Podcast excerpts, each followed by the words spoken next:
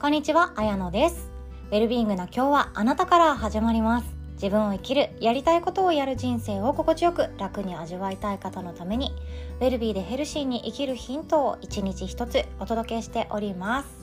ウェルビーパートナーのあなたは今日はいかがお過ごしでしょうか？このポッドキャストチャンネルを一度でも聞いてくださった方のことを私はウェルビーパートナーの仲間だと思って勝手に呼ばせていただいております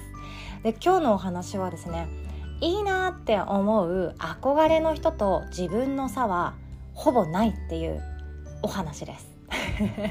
いいなとかあの人素敵だなとか、えーと、自分の劣等感を抱かせる原因になってるあの人みたいなそんな感じかなと思うんですよ。クラスでいつもキラキラしてるまるまるちゃんはいろんなお友達に囲まれてで異性からも人気で勉強もできて運動もできてそして性格も良くて笑顔も可愛いスタイルも抜群。それに比べて私はみたいなそんないいなって思う憧れの相手。近い存在もいればちょっとだけ遠いそのネットの世界じゃないととかテレビの世界じゃないと見ることのできない。でも私の憧れはあの人なんですっていう人もいるかもしれないですよね。私は石原さとみちゃんめちゃくちゃ憧れ持ってました。あんな風に思いっきり口を開けて笑ってるけど最強に可愛いみたいな。でも私これちっちゃい頃から多分この口開けてめっちゃ顔くしゃくしゃにして笑ってるのに可愛いっていう女性のことがきっと大好きで。あの小学生の頃とかりんかちゃんがめちゃくちゃ好きだったんですよねりんかちゃんがあのエンタメ番組とかに出た時に口開けてゲラッゲラ笑ってるけどなんであの人あんなに可愛いのみたいな私もそうやって思いっきり笑って周りの人から「あの人顔くしゃくしゃじゃん」とかそんなのどうでもいいくらい楽しいことを楽しいって笑いたいみたいなそんな思いが多分ちっちゃい頃からあったんでしょうね。まあ、この話はさておき自分自身があの人は素晴らしいとかあの人だから特別だとかあの人と私は全然違う世界にいてだからあの人ができたとしても私はできなくても仕方がないとかそんな風に思ってることがあるかもしれないんですけれどもそうこれ有名な話ですね。人間が持つ DNA が自分を形作ってる。そんなお話聞いたことあると思うんですよね。DNA っていうのがその配列があって人間は、うん、初めは一つの受精卵からスタートしてるんですよね。でその受精卵っていうものが細胞分裂を繰り返して人間っていう赤ちゃんを作って臓器を作って形を作って顔を作ってっていう風にしてこの世に生まれてきたっていうことなんですよ。でこれはですね私、うん、もうめちゃくちゃ専門分野じゃないので清水先生という大学の理工学部の先生が書かれている、えっと、ページをちょっとだけ読ませてくださいね。DNA の0.1%の差異っていうもの。人と人との違いっていうもの決定的なところっていうのは DNA のほんの0.1%っていうところ。そこだけで私たちは特徴的なところを作っている。それぞれが個性を持っているっていうことを書かれているんですね。では読ませていただきます。2003年にヒトゲノム人間の全遺伝情報の解読宣言がなされました。分かったことの一つはどの人も99.9%は同じ DNA 配列を持っています。が残り0.1%の違いがお酒に強い弱いとかいろんな体質からそしてがんの病気の傾向にまでも関係しているということです。もちろん病気は遺伝的要因だけではなくて環境的要因も関係しますが現在は研究が進められており遺伝的要因の解明によってがんなどの病気も治せることが期待されています。っていうことですね。この話を聞くと私の中で0.1%だけしか違わないのに自分の特徴っていうものが出来上がっていて自分の好きな個性とか嫌な個性とか私は長所短所とかって思っていることとかそれが形作られているっていうことなんですよね。でも0.1%以外の99.9%は大体一緒。国のトップであるあの人間ともほぼ一緒であって世界一と言われる大学の主席の人とも大体0.1%しか違わない細胞っていう並びになってるんですよね。なのでそこからで言うともともと持ってるものとか個性とか変えられないものっていうのは0.1%のところかもしれないんですけどもそこから私たちは自分の向き不向き自分がやってて楽しいこととか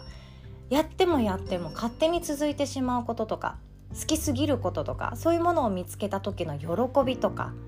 そして周りの人と比べても私これ楽にできるよねとかイージーモードだよねとかでもこれは私どれだけ努力しても嫌だしそれをやってる自分のことが許せないしっていう嫌悪感とかそういうものを繰り返しながら私たちは私これやりたいとか私これやるために生まれてきたのかもしれないとかそんな風に人生を作っていくんじゃないかなって思ったんですよね。たったの0.1%のこの違いだけで私たちは自分らしさっていうものを作ってます。じゃあここからは私が伝えたいお話です。幸福っていうウェルビーイングありますよね。ウェルビーイングな生き方って実はこれ先天性と後天性があるそうなんですよ。おおよその人たちの幸福っていうものって先天性と後天性だいたい50-50 1対1だそうです。これが何がすごいかというとさっき細胞の話しましたよね。人間大体一緒で最後の0.1%が違うから個性ができてますよっていうこと。であとは後天性って言って自分が思ったこと好きなこと経験したこととかをで人生を作っていくよねっていうことだと思うんですよね。で幸福さえはで幸福は99.9%先天性じゃないんですよ。なので私は不幸だ私は幸せだっていうのを大体自分が決めれるってことなんですよ。もちろん人によっては生まれた時からハンデがあったり生まれた時から生きづらいなとかその小学生時代とかからなんかもう本当に息苦しいとか辛いとか苦しいとかそして人から見るとなんてかわいそうなのっていう事件とか経験ばっかりを積んできたから私なんでこんなに苦しいんだろう？っていう経験をずっとずっと積み重ねてこられて私は不幸な人間だって思い込んで生きていらっしゃる方もいるかもしれないですよね。そして生まれた時からお金の悩みが一切ないお家に生まれた人だっているわけでで私もそうですけど体の悩みはほぼない状態で私は生まれてきたんですよね。ってなると人によって持って生まれた状態っていうところで幸福度っていうものが人生を決めるわけじゃないっていうことなんですよ。この家に生まれたからとか社会に対してずっと文句言ってるお母さんとか旦那さんの愚痴ばっかりを言ってるお母さんのもとに生まれてそれを毎日毎日聞き続けてしまったから私はこういう社会の味方になってるんだとか、えっと、ちっちゃい頃からいじめられてばっかりでなんか友達関係とか人間関係をどう結んでいいかわからないからとかっていうのって実は手放しちゃっていいってことかもしれないんですよね。だって後天性の幸福度。自分で作ることのできるウェルビーイングは50%以上。50%いや私は50%以上だと思うんですけど自分でどうにかできるってことなんですよ。自分でどうにかできるものがあってなので私たちは生まれた時から私は幸せな人生です。不幸な人生です。惨めな人間です。とてもついてる人間ですっていうのが決まってなくって私たちは努力で幸福感っていうウェルビーイングを自分の人生毎日に満たし続けることさえもできるってことなんですよ。自分が権利を握ってしまっているっていうことなんですよ。すごくないですか？細胞はまあ0.1%の違いでここまではっきり石原さとみちゃんの顔になれないっていう私が出来上がってるわけなんですけれども それはもう全然いいんですよ。でもそれはそれで全然よくって石原さとみちゃんになれなかったら私の人生は終わるのかって言ったらそうじゃない。自分で何言ってんだって思いますけどね。なそうじゃなくってそんな彼女素敵だなって思ってる私でさえもあ今日の一日自分で作れたなとか今日の一日満たされてるなとか。あ私今とっても心地がいいっていうのは自分の内側から湧いてきてるんですね。でこの幸福感とか私今ここにいていいとかあなんだか私は私で生まれてきてよかった気がするとかこの仕事やってて幸せとかそういうことって自分が生み出してるんですよ。そして自分が作れます。でぶっちゃけ言うと努力すれば作れるっていうこと。努力すれば幸福で満たされた人生を毎日毎日味わい続けることができるっていうこと。これとってもすごいことなんですよね。で私2年前くらいはですね幸せホルモンにめちゃくちゃ執着してました。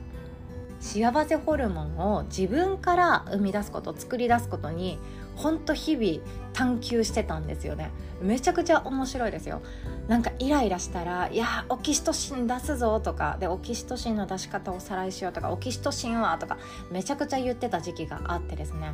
であの子供をギューって抱きしめたりとかあとは子供が幼稚園行ってる間子供園行ってる間とかはなんかクッションギューってしたりとかでそんで自分が忙しいって思っててもなんか誰かのこと気遣ってみるとかよくわからない人だけれどもめちゃくちゃ親切に対応するとかそうやって幸せホルモンとにかく自分から分泌するっていうことめちゃくちゃやってた時期があったんですよね。でもそれがそうだと思うんですよ。意識すれば幸せホルモンは出てきてで意識さえすれば自分の毎日っていうそのウェルビーイングの5つの柱っていうのがあるんですけどもそれも満たされていって自分の毎日に違和感を感じて気づいて行動っていう選択をしていくだけで私たちはいつからでもどこにいても自分だけで幸せっていうものを味わうことができるんだっていう事実に気づいてしまうわけなんですよね。これすごくないですか？高い何かを買ったから私の人生は幸せだとかこういう人と結婚したから私の人生幸せだとかなんなら離婚したから不幸だとかお金に困ってるから私の人生終わったとかそんなのないってことなんですよ。だって半分いや半分以上自分の努力で今日満たされてる私とか私すっごく自分の人生選んでよかったって思ってるんだっていうことってできるってことなんですよ。50%以上の幸福は自分の行動と努力でできています。そのやり方っていうところがポイントですよね。私の場合は幸せホルモンって本当勉強してよかったなって思うんですよね。こうやったら出るよとかこの時間に、えっと、こういう行動をとってみましょうとかもそうですしあとは自分の中で一番嬉しいのは人を喜ばせる仕事を本業にするっていうこと。これがめちゃくちゃ最高。コスパいい。だって昔の私は自分のために働いてたんですね。自分の今月生きるためのお給料のために働いていたから自分のことしか考えてなかったんですよ。だって家賃払えなくなるし生活費払えなくなるし友達とのランチとか旅行も行きたいしで晩ご飯急に誘われた時の飲み会も行きたいしでなんかその飲み会でいい人に出会えたら最高って思うからお洋服とか身だしなみとかに気をつけていきたいし1ヶ月に1回は美容院行かないとこの髪やばい癖だから行きたいしみたいな形で自分のために使うお金が数十万かかるから自分のために稼いでたんですよね。そう私の会社員時代ってマジでそんな感じです。生きるためっていうか自分の今日続けるため。どうにかどうにか人から見てあの人かわいそうって思われないために自分のためにお金を稼いでた時期があったんですね。でそこから足を洗いまして足を洗ったって変な言い方ですけど手も洗いまして顔も洗いまして目を覚ましましたと。でメインの仕事っていうのを私は誰かの人生が喜ぶ仕事に変えてみたんですよ。えこれすっごく面白いと思ったんですよね。だって人を喜ばせることができたら勝手に幸せって満たされていくじゃないですか。これオキシトシン的な幸せとセロトニン的な幸せと時には年に23回のドーパミン的な幸せもあるわけなんですよね。いろんなその幸せホルモンというのを自分から生み出す仕組みを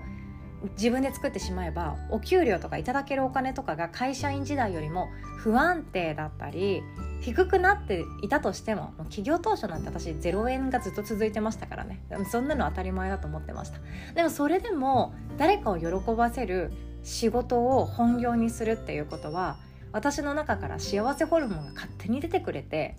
ああ今日も満たされてるっていうことが勝手に続くんですよ。なので会社員時代に続いてない幸せ。発散しなきゃいけないストレスを消化するためにかけてたお金とか毎日毎日自分がもう本当に苦しくって悔しくって何かご褒美っていう時にかけていたお金とか行きたくないのにこのつながりがあるから行かなきゃいけないっていう飲み会とかそういうところのお金が一切なくなったんですよね。めちゃくちゃヘルシーになったんですよ。自分の仕事が自分の幸福感を作ってくれるって私の中でめちゃくちゃえコスパ良くないって思っちゃったんですよね。もう本当に、えーと、未来ラボ生とかご存知かもしれないんですけど私かなりケチなんですよ。かなりケチで、えっと、高い服着たいとかいい車に乗りたいとか素晴らしい豪邸に住みたいとか全くなくって自分の心が喜ぶことをやりたい人なのでなんかもう本当に優先順位がもう決まっちゃってる人なんですよね。時間が整ってくると高いから欲しいとかみんな持ってるから欲しいとかあの人が使ってるから欲しいとかこれ持ってたら素敵とか可愛いとか言われるから欲しいとか全くないんですよ。お気に入りに囲まれた生活でちょうどいいになっていくんですよね。でもこれって会社員時代の私からしたらありえなかったことなんですよね。でこうやっているものとかいらないものとかそして自分の好きなものとか好きじゃないもの心地いいもの心地よくないものとかこれ手放した方がいい関係性とかっていうのが私たち分かった方が多分いいんですよだって努力で幸せが作れる後天的でも幸せ幸福っていうものを生み出せるっていうことを知っていたらあとはそれを気づいて行動に直結させていくだけで私私で生まれてよかったに変わっていくだけなんですね。でここからは私の話じゃないです。ここからは私の話じゃなくって私が最近聞いた話です。でこの今私がお伝えしました後天的な幸せって自分次第でどうにでもなるよっていうきっかけになるのが絶対的に睡眠だっていうことが分かってきたんですよ。睡眠すごいぞっていうことを最近本当に気づいていて睡眠すごいぞっていうことを本当に熱烈に喋ってくださる。それこそあの、ね、睡眠の専門家のねむちゃんっていう可愛い女の子まあいるんですけれどもねむちゃんと喋っていたんですよね。先週末のこの前の日曜日もねむちゃんと大阪のとあるカフェで多分6時間7時間ぐらいずっと喋ってたんですけど めちゃくちゃ面白かったです。いや睡眠だけで、えっと、欲しいものが手に入っていく人とか睡眠だけで最高に愛おしいとか大好きすぎるっていう愛し愛される相手に出会ったとか睡眠だけで収入が変わったとかなんかそんなのが爆発的に彼女の周りではあるわけなんですよ。でその話を本当に聞いていくとあそういうことねって多分なっていくんでしょうね私今まだ片足踏み込んでますっていうのも今週末ですね9月9日の快眠セミナーに私私も生徒として参加させていただく予定にしてるんですけれどもその時に全部聞こうっていうお楽しみにはしています。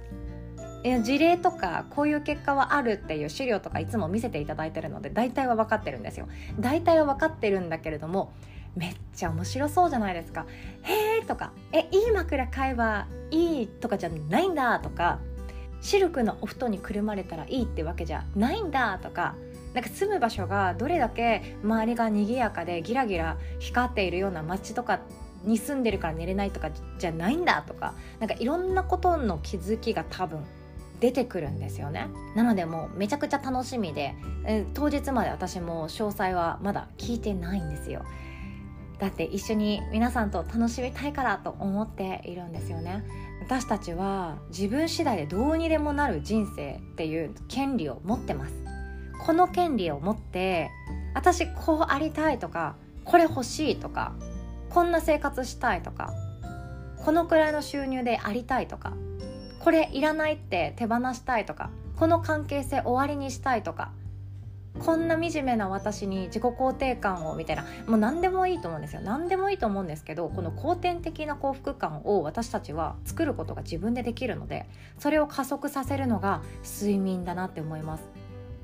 今週末ですね9月9日土曜日の朝8時スタートとなっております。で満員だったので定員を拡大させていただきました。キャンセル待ちのお申し込みしてくださった方全員ご参加できますので、えっと、メールも送りさせていただいたんですけれどももし既読になっておられませんでしたらぜひともご参加してくださいの。メールをこちらから再度お送りさせていただきます。ということと参加してくださいねっていうお話を今日今させていただいております。当日はどんなスケジュールなのかっていうのはもうねむちゃんが知っているだけなんですけれどもあなたの不眠の本当の原因を知ることができます。そして今日から買われる3つの実践アクションっていうもの。これも教えていただけるそうです。寝つきが悪いとか朝起きるのが辛いとか他にもメンタルが不安定。子育てとか介護で生活が不規則。長く寝てもちゃんと眠れた気がしないとか。あとは痩せない。つい食べ過ぎちゃう飲み過ぎちゃう疲れが取れないもっと時間を有効活用したいとか今の自分を脱皮したいと思ってる方に是非とも来ていただけたらなって思います。心地よく眠り思いのままの毎日を私たちは作ることができるっていうことなんですね。だって幸福っていうものは後天性が半分いや半分以上だから私たちの努力次第でどこまででも自分の人生を好転させることはできます。では今日も最後までお聴きくださりいつも本当にありがとうございます。今日の一日もあなたからウェルビーが始まります。おしまい。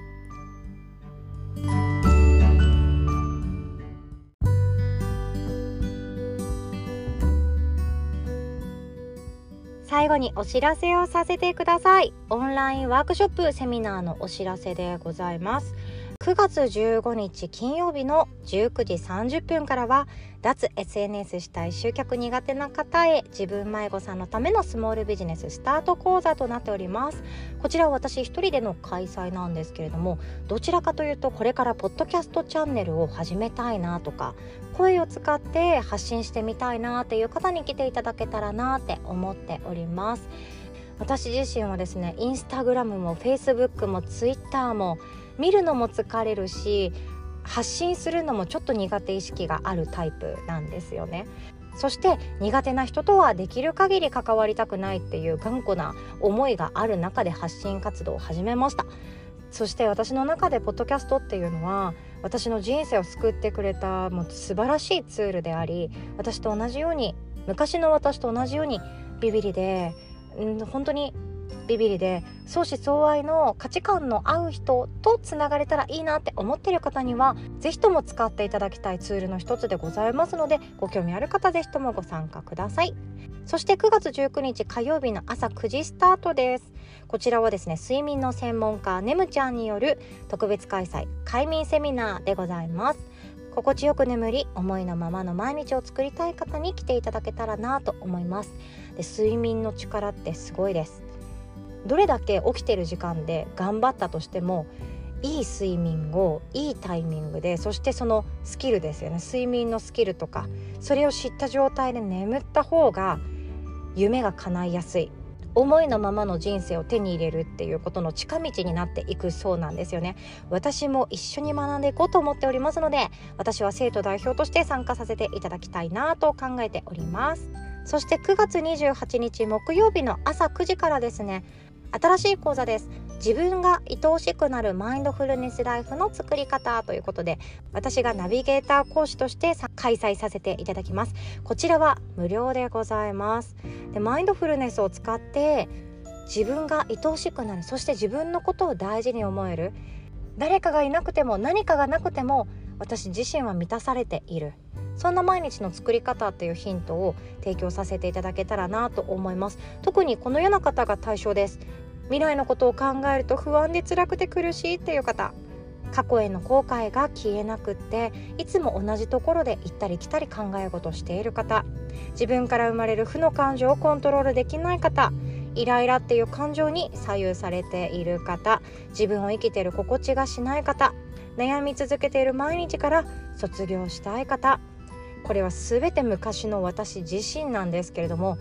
是非ともここから一歩抜け出してみたいなっていう方に参加していただけたらなと思います。マインドフルネスは激動の変化の時代を心地よく自分とつながったまま安心して自分を生きたい方の必須アイテムとなっております。なお当日リアルタイムでご参加された方だけへのプレゼントなんですけれども何でもウェルカムな質疑オートタイム。そして今日から安心な自己共感ワークのやり方。そして3つ目はですね子供と円満マインドフルネス会話術をプレゼントさせていただきたいなと考えております。そしてこちらもぜひご参加いただけたら嬉しいです。9月30日土曜日朝9時スタートです。あなたのやりたい仕事を見つけるワークです。仕事の死はお仕事の死使える死ではなくて志の死です。あなたの心から志したいものそれを見つけていくワークっていうものを一緒にさせていただきたいと思っていますあなたのやりたい仕事志のある思いのこもった仕事これはですね意外と自分だけでは見つからないことがあるんですね。っていうのも自分がもうすでにそのやり方とか考え方を知っていたらそのやりたい仕事で大成功を収めて最高私って言ってる状態だと思うんですよ。